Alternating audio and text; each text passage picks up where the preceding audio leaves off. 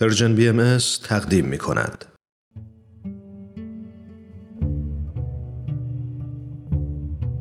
صد پرسش صد پاسخ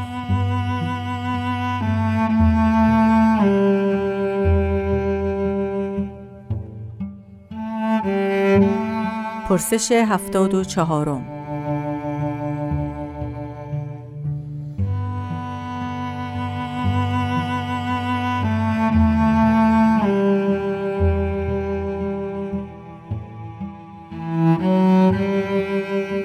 از کجا معلوم که اگر قدرت به دست شما بهاییان افتاد همان راهی را نروید که پیروان ادیان قبل رفتند؟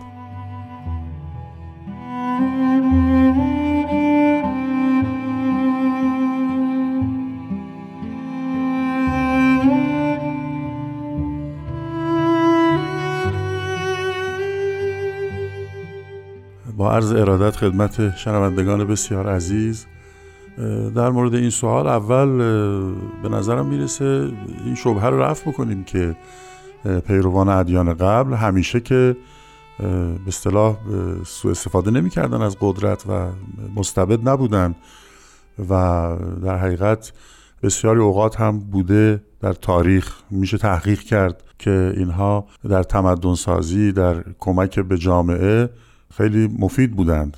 بنابراین این سوال رو من یک مقدار می‌خوام تعدیل بکنم که اینطور نبوده همیشه و ما سیاه و سفید نمی‌تونیم ببینیم ماجرا رو. اما در مورد خب دیانت بهایی مسئله مهمی که هست این هست که ما معتقدیم هزارهای قبل دوران کودکی جامعه بشری بوده و انبیایی که ظاهر شدن در اون ایام مطابق زمان تا حدی که لازم بوده در حقیقت قوانینی رو بسته به شرایط زمان تشریع کردند. ولی با شروع دیانت بهایی دوره قرار شروع بشه و تخم در حقیقت شجره کاشته میشه که اون رو بلوغ عالم میگیم. و قراره که کل سیستم اجتماع و در حقیقت ساختارهای اجتماع مفاهیم قدرت عرض شود که حکومت و همه اینا تغییرات اساسی بکنه و اصلاح بشه. یکی از نکات مهم در دیانت بهایی این هست که برای اولین بار در تاریخ ادیان کم و کیف اداره جامعه پیروان و تعامل این جامعه با دیگران توسط خود مظهر ظهور در کتاب آسمانی تشریع شده. در هیچ کدوم از ادیان قبل این تشریع صورت نگرفته.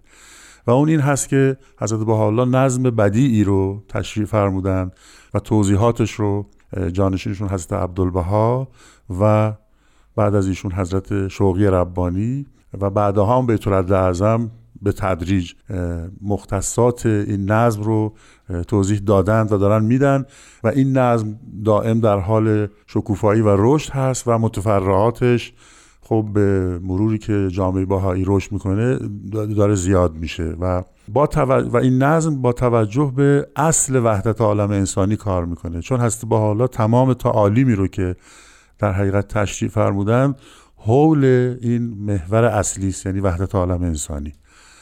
بسیاری از تعصبات و تقالید و تنجیس یعنی نجستانستن دیگران و خیلی از این قبیل تعالیم که اسباب اختلاف بوده اینها را حضرت بهاءالله نسخ فرمودن در حقیقت می‌تونیم اینطوری بگیم که در دیانت بهایی اون زمانتی است که در آثار بهایی داده شده و اون نص خود مظهر ظهور هست که در اونجا استبداد و از بین بردن و تشریح فرمودن و توضیح دادن که نظم بدی شبیه هیچ کدوم از این نظام های موجودی که در قبل بوده و الان هست نیست و از عیوب فطری و ذاتی اونها که در حقیقت به خاطر دوران کودکی عالم بوده میفرمایند که مبرا هست و و یکی از اون موارد این هست که استبداد علما رو با تشریع بیت اعظم از بین بردن.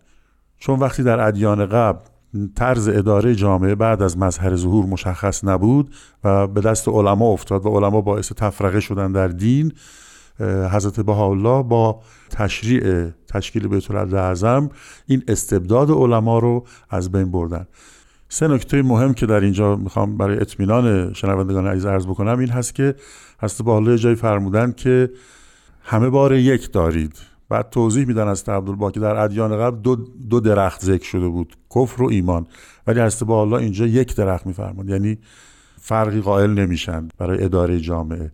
دیگر اینکه فرمودن دنیا به بلوغ خواهد رسید. حتی سلطنت و حکمرانی خواهد موند و کسی قبول نخواهد کرد. برعکس ایام الان که همه برای تصاحب سلطنت و قدرت سینه می‌زنن و سینه چاک می‌کنن.